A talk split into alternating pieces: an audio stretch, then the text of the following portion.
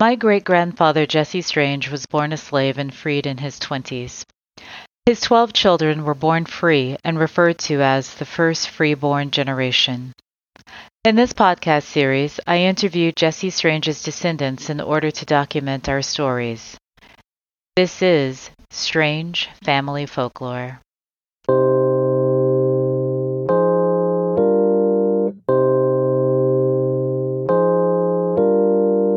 This year's Strange Family Reunion, we honored 12 second freeborn generation elders. My mother, Velma Mae Roberson, was one of the honorees, along with two of her older brothers. I managed to pull my Uncle Herbert aside for a short interview. Well, Uncle Herbert, I am so glad you were able to sit down with me during our 82nd family reunion. Well, I'm proud to sit with you.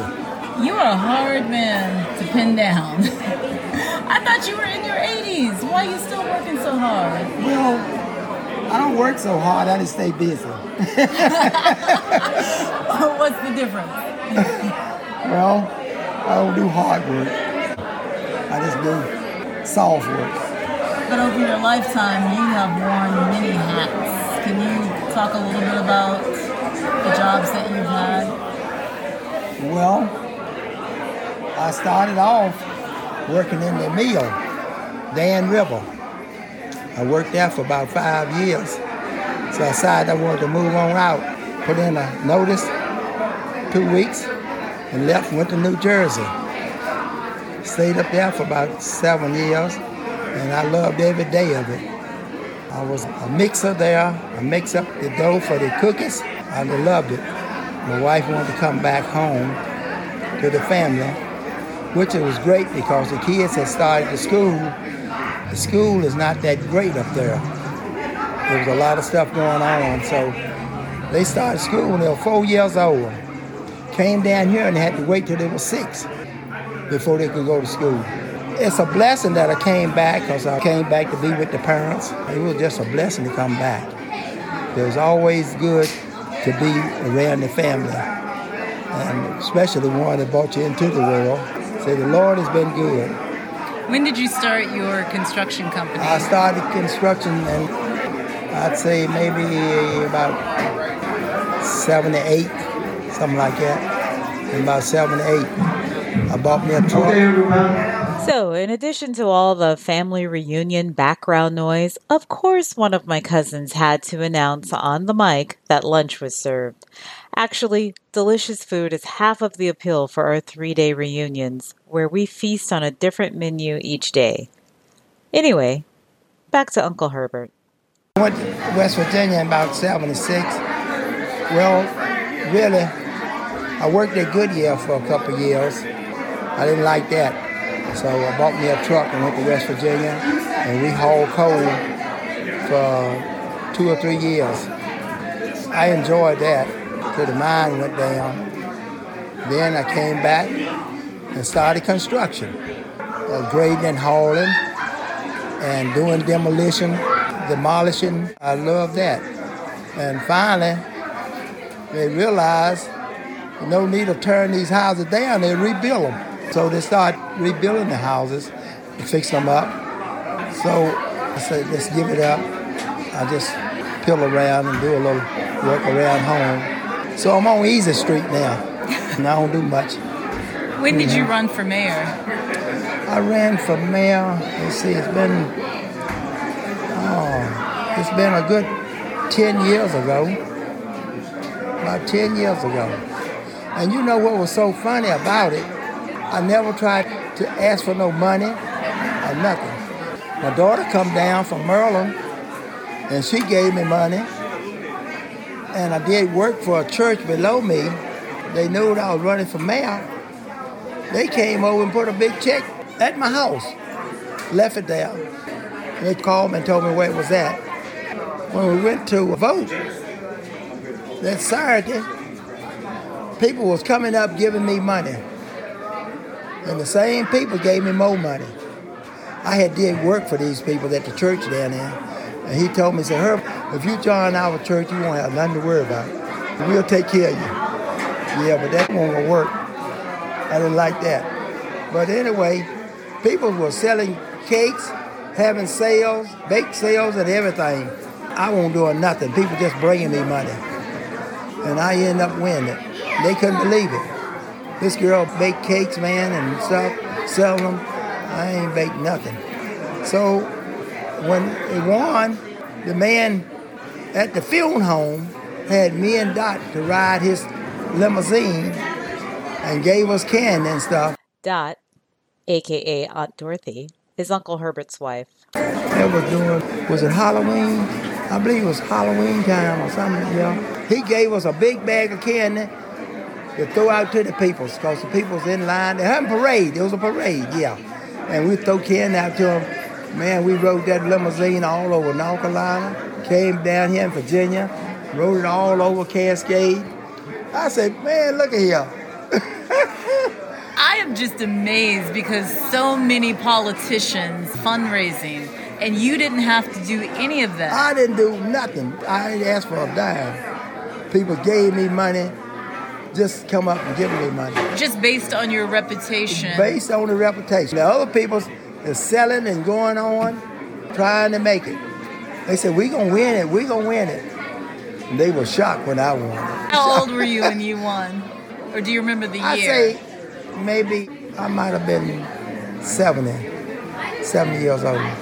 Yeah, about 70. They were shocked. Well, I was too. because when you're running like that, you got, it was four or five running. You don't know who's going to win. One lady said, well, I'm to win this, I'm to win this. Didn't want so. How many terms did you serve? I'm still the mayor. I think you're supposed to have something down there today at the fire station. I'm thinking they're supposed to be picking another one today for a mayor. So you've been mayor for about 15 years. Oh, y'all that long time. You were also the president of our family Right. reunion Uh-huh. for about 33 years. Is that right? Right. Yep. Long time. I'm the one clean this place off for the shelter. The shelter is family built, family owned, and family run on family land. Uncle Herbert was pivotal in the shelter's construction, where we hold our reunions. I cleaned it off. I uh, had some friends that worked at the factory. I ordered all the material. Material was $2,100. After we got the material, first thing we did was fix the cement flow. Man, put this whole flow in for $1,700. That was cheap. That was cheap. Cement now costs you $100, whatever, square, whatever. Back then, it was only about $35. It's a whole lot cheaper. But me and Shorty did a lot of work. Shorty, aka Sherman Adams, son of Lucille and Clyde Adams, is one of the many relatives who volunteered to build and maintain the shelter. We had it framed up, and we gonna put the top on. Shorty and I. So we was busy here. After we did the shelter, then see, I was working. I had a job working with APAC, hauling asphalt. I go to work at seven o'clock in the evening, get off six in the morning. I would come and buy stuff for the bathroom and the kitchen. We made that kitchen, fix it, and the bathroom. So, how many years has this shelter been here? When did you first break ground to build it? I'm not sure. I would say back in 80. I believe we broke the ground in about, about 80. Wait a minute. Just say 90. Back in the 90. I believe we built it back then because I hadn't bought my truck. I bought me a tandem truck because I was working with APAC, hauling asphalt, and also buying material and had a man working here. What do you see as your legacy when you reflect back on your life? Well, I enjoyed everything I was doing. I enjoyed it. And I enjoyed fixing the shelter for the family because we wanted something bigger. The families were getting larger. We were using tents. I'd all, we would rent tents from the funeral home. And the families getting larger. I said, we need a shelter. Me and Clyde Adams, we got together and borrowed money put our name down. Clyde was a big help. Furnishing money, we go to the bank and get it. We have family unions and they would pay it back. We got this shelter built You wouldn't believe it. And the bathrooms and everything here, less than 50,000. No, 50,000. Wait a minute. 5,000. Just because all we did is did the bottom and the top in the bathroom. We spent about five, no more than six thousand dollars.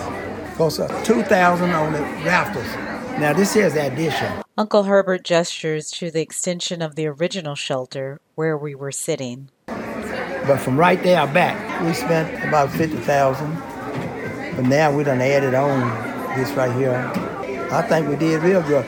Uh, one guy, he said, I'll build that for y'all for forty thousand dollars. That's before we started the shelter.